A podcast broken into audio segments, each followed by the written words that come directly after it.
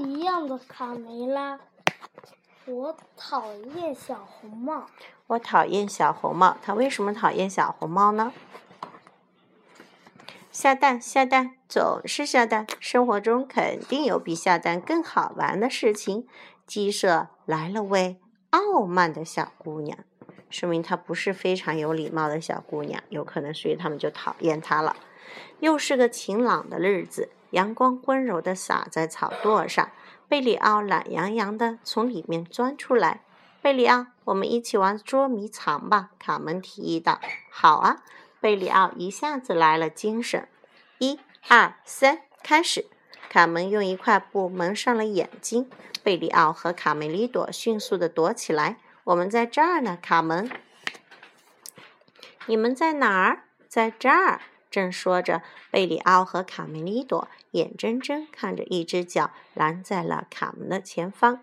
哎呦！蒙着眼睛的卡门被绊了一跤。卡门爬起来，以为逮到了小伙伴，伸手向前方摸去。你不是小鸡，你没有羽毛，你这只小鸡还不算笨嘛？小姑娘傲慢地说。卡门摘下眼罩。你是谁？为什么会来到我们鸡舍？我要不是迷路了，怎么会来这种地方？我要去森林边的外婆家。我独自走在郊外的小路上，是不是小红帽的歌？尽管小姑娘说话很没礼貌，卡梅利多还是很热情。是森林边那个小木屋吗？我们认识，可以给你带路。但是太阳马上就要下山了，不行，我现在就要去外婆家。卡门有点不高兴。不管怎么说，没人会在晚上冒险进入森林。你今晚只能睡我家了。天色渐暗，三个小姑娘带着小哦，三个小伙伴带着小姑娘来到鸡舍里。卡梅利卡梅拉精心的为小姑娘铺好了稻草。好了，今晚你就睡这里。祝你做个好梦。我对干草过敏，才不要睡在这儿呢。小姑娘皱着眉，插着手，一脸不满，而且还有股鸡屎味。这都是刚打扫干净的。小姑娘不听卡梅拉说话，转身看到窝里有一枚大鸡蛋。哇，多完美的鸡蛋！明天我要把它煮了当早餐。不许动我的蛋！小姑娘的这句话引起了众怒。即将孵化的鸡蛋是不能碰的。卡梅拉指责道：“让她到别处煮鸡蛋吧。”不可理喻，小姑娘也生气了。睡又睡不好，吃也不让吃，那我还待在鸡窝里干什么？卡梅利多一片好心，却怎么也没想到这小姑娘的脾气这么大，把大家都惹火了，只好带着她从鸡舍里出来。晚安，祝你睡个好觉。卡梅拉狠狠地关上门。妈妈真生气了。佩罗，他今晚能在你的木桶里睡觉吗？卡门问。那好吧，就一个晚上。如此，佩罗无奈地说：“不是很宽敞啊，我就凑合睡吧。”小姑娘困得揉揉眼睛。她钻进木桶后，又马上伸出头，警告大家：“你们谁也不许动我的篮子。我的木桶不怎么宽敞，他睡得不挺香的吗？”佩罗静静地说：“总算安静了。我想给他起个外号——小红帽。”叫没礼貌更贴切。卡梅利多对卡门说：“我们也回去睡觉吧。说一个没礼貌的小孩会不会受到别人的欢迎？不会啊！哇，好香啊！贝里奥并没有跟着卡梅利多去睡觉。讨厌，干好什么？还让不让人睡觉？如此，佩罗翻了个身，继续睡。公鸡爷爷却警觉地四处张望。怎么会有狼嚎呢？难道是满月的时候到了？是满月吗？月亮没有啊。皮迪克也被狼嚎声惊醒了。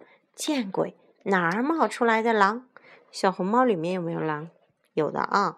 别害怕，孩子们，有爸爸在呢。卡梅卡梅拉紧紧抱着卡门和卡梅利多，而且我们的鸡舍很坚固，真香。我好想知道里面是什么。贝里奥犹豫地站在篮子旁，自言自语：“我是看呢，还是不看呢？”这个馋猫！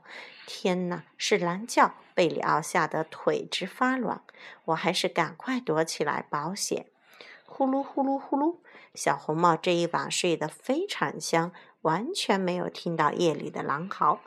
经过一晚上的折腾，大家都还沉浸在梦乡里。公鸡爷爷和卢茨佩罗东倒西歪的卧在围墙上，呼呼大睡。滴滴滴！啊！突然传来一阵刺耳的声音：“救命！出什么事了？”皮迪克从梦中惊醒。皮迪克打开门一看，屋外却平静如常。他气得大喊：“皮迪克是谁？”皮迪克是不是那个卡门和卡梅利多的爸爸？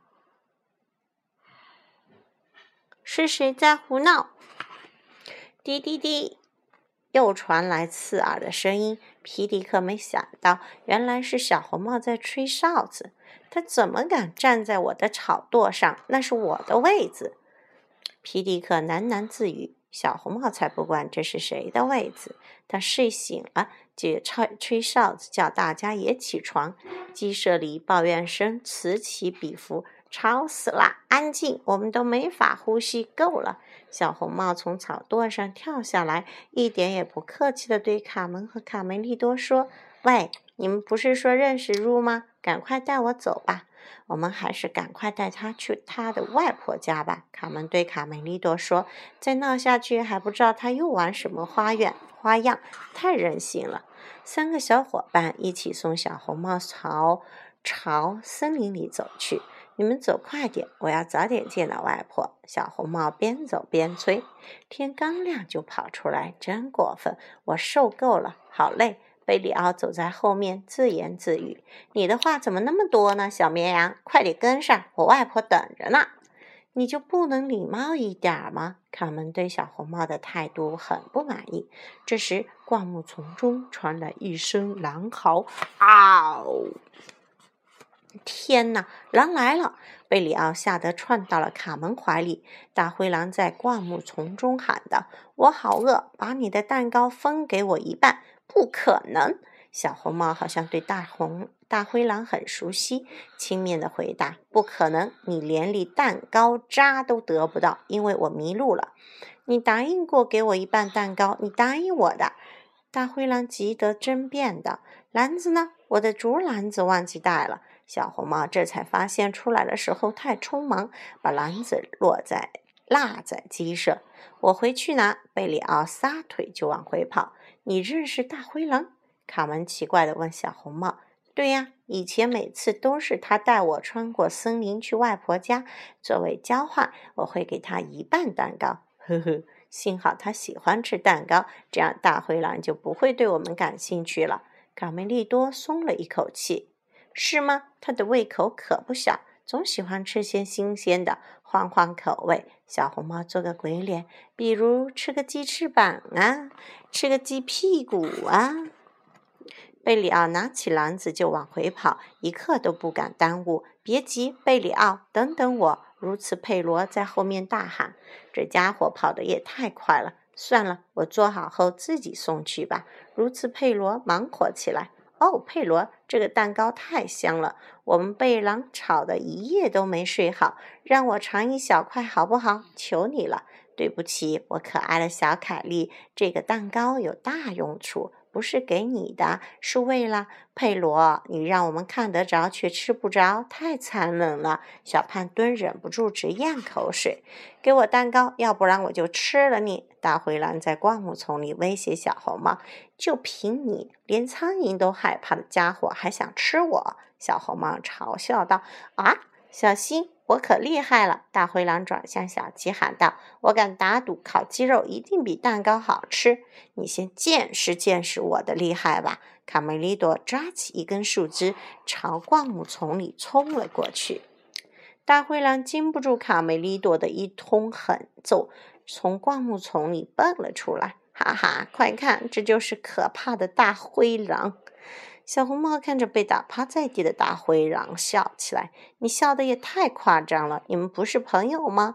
卡门不解的小声嘀咕：“对不起，我下手太重了。你还好吗？”大灰狼站起来，摸摸头：“我有点晕。”别害怕，我们不会伤害你。”卡门安慰大灰狼：“嘿，他们不需要你们的虚情假意。”小红帽不客气地说：“如果你给我一半蛋糕，我就不会出现在这儿。”小红帽和大灰狼争论起来。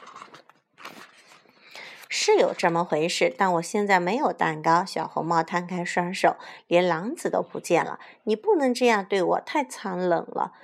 大灰狼嚎啕大哭：“我饿，我要吃蛋糕！”别急，贝里奥马上就带狼子回来了。如果你等不及了，就也可以去找他，用你的秘密武器。卡门笑着点了点大灰狼的鼻子：“，哦怎么说？你也是大灰狼？”卡梅利多朝鸡舍方向看去，贝里奥怎么还没把篮子拿回来？对呀，我可以闻。大灰狼立即窜了出去，在哪儿？蛋糕在哪儿？篮子在哪儿？贝里奥听到草丛中一阵窸窸窣窣的声音。天哪，什么声音？好恐怖！他吓得扔掉篮子，撒腿就跑。蛋糕不停地冒着香味，太诱人了。给我吃一小口好吗？小凯莉继续央求。贪嘴的小家伙们，这块蛋糕被预定了，你们等等第二锅吧。真没劲，早去早回，我们等你的第二锅。小胖墩也巴巴地看着佩罗叼着蛋糕飞走了。大灰狼顺着香味使劲闻，啊，我找到目标了，我的蛋糕。哇，总算找到篮子了！大灰狼开心的拎起篮子，刚要走，却听到草丛中有声音。他警觉的大喊：“谁在那儿？”贝里奥胆怯的小声回答：“没，没，没有人。”那好，如果没有人，我就把篮子拿走了。贝里奥急得跳出来大哭：“你不能拿走我的篮子！真奇怪，刚才是小鸡，现在又是小羊来捣乱。”大灰狼不耐烦地看着贝里奥。就在他们争执不下的时候，卡门。卡梅利多和小红帽找到找了过来，大灰狼赶忙把篮子藏在身后。贝利奥，你把篮子拿来了吗？卡梅利多问。我的篮子呢？你没把它弄丢吧？小红帽紧接着问。贝利奥趁大灰狼不注意，从背后夺回了篮子。小羊，别耍花样，把篮子交出来，里面有我的蛋糕！大灰狼愤怒地指着贝利奥大喊：“贝利奥！”把篮子藏在身后，一步一步倒退。把篮子还给他们吧。卡梅利多点点头，示意贝里奥。可贝里奥却支支吾吾，一个劲儿的摇头。有什么麻烦吗？贝里奥卡门问。一定有什么问题。我猜的没错吧？小羊、小红帽厉声质问贝里奥：“我的蛋糕呢？把篮子还给我。”蛋糕我吃。贝里奥紧张的血压上升，直犯晕。篮子从手中滑落，掉在地上。他是不是把蛋糕偷吃掉了？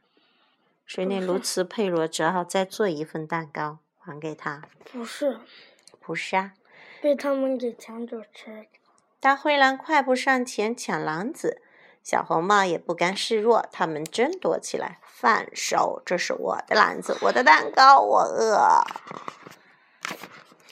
就在贝里奥不得不承认自己偷吃了蛋糕的时候，救兵到了。贝里奥收快递。卢茨佩罗抛下一个蛋糕，谢谢你，佩罗，你救了我。贝里奥感激地望着在天空中盘旋的佩罗。哇哦，佩罗，你太酷了！卡门赞叹道。小红帽接住蛋糕，分给大灰狼一半。现在你能把我带去外婆家吗？当然，我吃了半个蛋糕。大灰狼一口就吞下了半个蛋糕，真好吃。大红、小红帽和大灰狼与小鸡们道别后，牵着手朝森林走去。如果你乖乖的，路上我还可以再给你一小块。小红帽对大灰狼说：“这是不是跟你以前听到的小红帽的故事不一样？”我还以为你只喜欢吃奶酪呢，贝里奥。卢茨佩罗说：“蛋糕的美味让我差点忘了奶酪的味道。”贝里奥不好意思地舔舔嘴唇。新鲜的蛋糕出炉噜，小鸡们百分百纯天然，无添加剂，松软可口。卢茨佩罗吆喝着：“哇，好香！太有食欲了！”佩罗，你的手艺真棒。啊呜！真烫！一只毛茸茸的手伸进锅里，一把抢走了蛋糕。这么好吃的蛋糕，怎么能剩下？大灰狼津津有味地吃了起来，比小红帽的更好吃。我的蛋糕，我的蛋糕！贝里奥哭了。你知道小红帽迄今为止有多少个版本吗？这个家喻户晓的欧洲童话，很早开始就以口传的方式在民间流传。有人认为它起源于十一世纪比利时的一首古老诗歌，而另一种说法则认为故事起源于东亚，随后向西传播。最早以文字形式记录这个故事的是十七世纪的法国作家夏尔佩罗。不过，这个版本的结局很悲惨，大灰狼吃掉了外婆和小红帽。而到了十九世纪，在格林兄弟的童话里，格林兄弟改写了结局：一位勇敢的猎人杀死了大灰狼，救出了小红帽。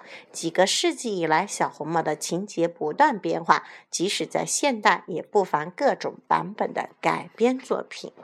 我独自走在郊外的小路上。